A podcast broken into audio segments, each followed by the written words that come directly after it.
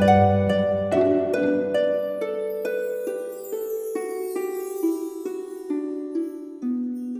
イルセラピーでバラ色の人生。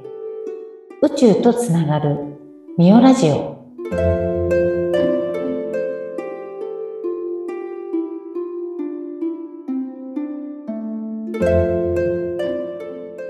こんにちは。オイルセラピストのミオです。こんにちは、インタビュアーの山口智子です。ゆみおさん、前回、ありがとうという感謝の思い、まあ、うん日常のね、ごく当たり前なこと、お水とか空気とか、そういうところ一番ちっちゃなね誰も気づかないようなところうん。ね、そのお話ししてくださって、すうんごい良かったんですけど、なんかそのきっかけとなったのが、久しぶりに開いた、翡翠小太郎さんの本だったんですよね。うん。まあ YouTube でね、またいつもの、あの YouTube から情報を取るっていう、はいろんな YouTube 見てて、あの、うん一人小太郎さんのあの YouTube にたまたま、あの、ぶつかって、はい。え、これ、改めてそういえばめちゃめちゃいいこと言ってるじゃんと思って、うん。そこからちょっといろいろ調べて、これはすぐ取り入れなきゃと思って、もういいと思ったものをね、すぐ、すぐその日からやるので、はい、はい。だから実はこの新年から言ったようだけども、実はもう12月からやってるんですよ。へえ、なんか、その、どんな具合ですか？やっていて、経あの験、してきて。やっぱり自分の心がすごくあったかい。へえ、それいいなうんぁ。高い。そう。なんかね、心が大事とか、心を大切にとか、心を込めてとかってあるじゃないですか。でも本当に自分の心が満足してるとか、心がすごく楽しいって感じてるとか、心からこう、なんて言うんだろう。その心を乗せるって、はい。ね、できてるかどうかって、自分でも意外と分かってるようで分かってなかったり、そこに、にね、自分の発せる言葉に体温が乗ってるのかとか、なん、か、わかるようでわかんないじゃないですか。うん、うん、うん。できてるような、できてないような。はい、はい。でもなんかこれをやるようになってからうん、心の自分の温度っていうのにすごく敏感になれた。へあ、なんか、あ、ー心があったかいってこういう感じかっていうのがね、うんあの、ちゃんと自覚できるようになってきて、それ自体もすごく嬉しいし、うん、うん。え、もうなんかね、あの、それこそだからミラクルがいっぱいありますよ。へえ。まあ、ミラクルをね、ミラクルと捉えら、あの、捉えられるかどうかっていうね、そのしちっちゃな幸せも気づけるかどうかうん、うん。っていうことなので、これもミラクルだと思うことがいっぱいあったりとか、はい、はい。うん、めちゃめちゃ本当幸せですね。なんだろう、やっぱり、ごく当たり前のことに感謝をするから、な、なん、なんでなんだろう、あったかくなるんだろあの、まあ、感謝をするっていうと、まあ、日本人って真面目だから、感謝しなければいけないみたいに、感謝すべきことを探せみたいな、なんかこう、ちょっとみんなね、力入るんですよ。う。うん、うん。じゃなくって、まあ、あの、ハッピーなことうん。を見つけるっていう感じ？はい、はい。どっちかっていうあと。だからそう、だからハッピーなことを見つけるから自分も。感謝ができるんですよ、自然と。うん、うん。だってなんか嬉しいことをね、あの、あったかい布団で寝れて嬉しいと思ったらもう、うん、あの、し結局のところ、心に喜びが湧き起こるってことはもうそれす、イコールほぼ感謝なんですよ。なるほど。うん。だから感謝しようと思ってもうん、できないじゃないですか。はい。でも実は喜びに溢れてる時って、うん。もう感謝のいっぱいの時の状態とほぼ一緒なんですよ。か。うん。だからそうか、そうか。だってほら空見て、うん例えば外であんまりにも気持ちよくって空が美しくって、うわ、なんか嬉しいと思った時って、感謝の気持ち湧いてきてません？湧いてきます。もうありがたい、みたいな。うん。だから感謝しようとか感謝するものをなんかこう見つけなきゃとかじゃなくって、そんなうん鼻息荒くなくっていいんで、そう、なんかハッピーになれる、幸せって思えるすごくちっちゃなこと、それを捉える、そこに気づくはい。練習というかね。それをしてると自然と感謝のこう気持ちっていうのが湧いてくるうんうんうんのがわかるんですよ。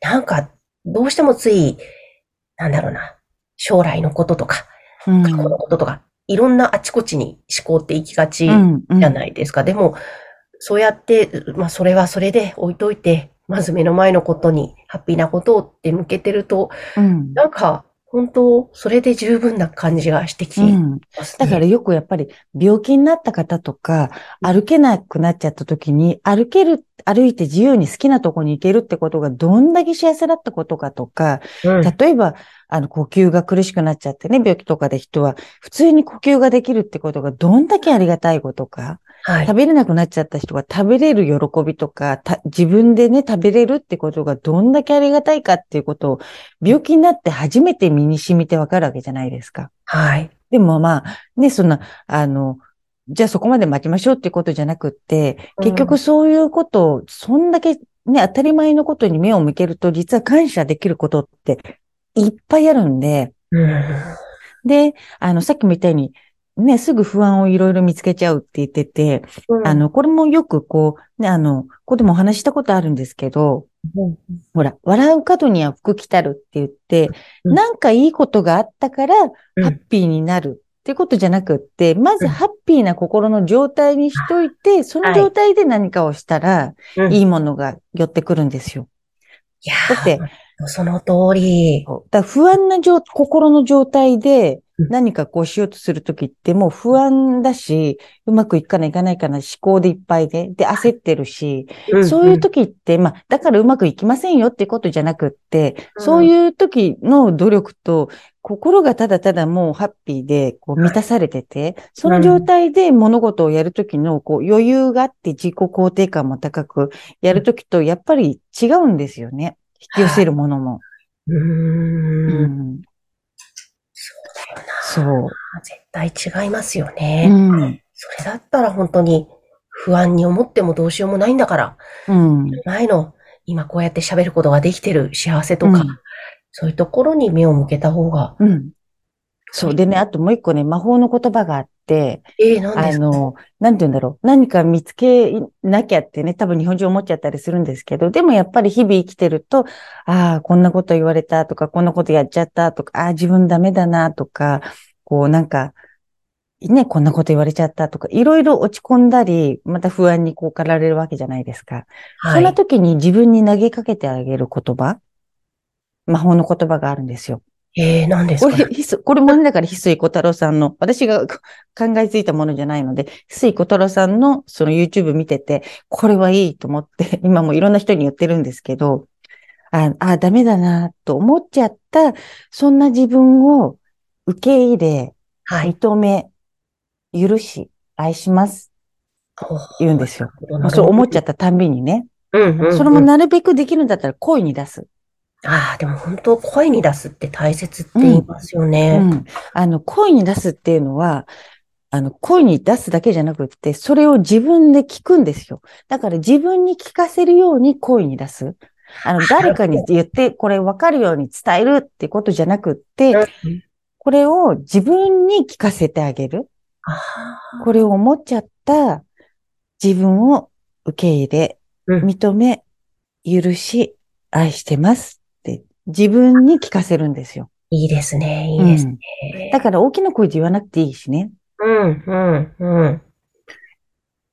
そうすると、とりあえず、あの、それもね、ちょっとこう思っちゃった、こうのもチャラになるっていうか、あの、緩むんですよね。ああダメだ、ダメだ、ダメだってなって、まあもう本当真面目なんで結構それでこうプチ打つ状態になっちゃう方も多いので、もうそうなりそうだったらすぐこれ言ってって言って今、うんうんあの、お客様とかにもね、伝えてるんですけど。ええうんいや、いいな。なんか、本当前回と今回のを1年間実践するだけでも、そう。かなりいや、いい本当にそう。だからこれ、あの、もう、なんて言うんだろうな。あの、ちょっとね、うつ病チックな病気になりかけの方も結構治っちゃうぐらい、これ実は強力なんですよ。ええすごいですね。うんその言葉のパワフルさっていうか、日本語のまた良さなのかもうん。しれないし。そう、自分にね、聞かせてあげる。ね、ね、それいいですね、うん本当そうだ。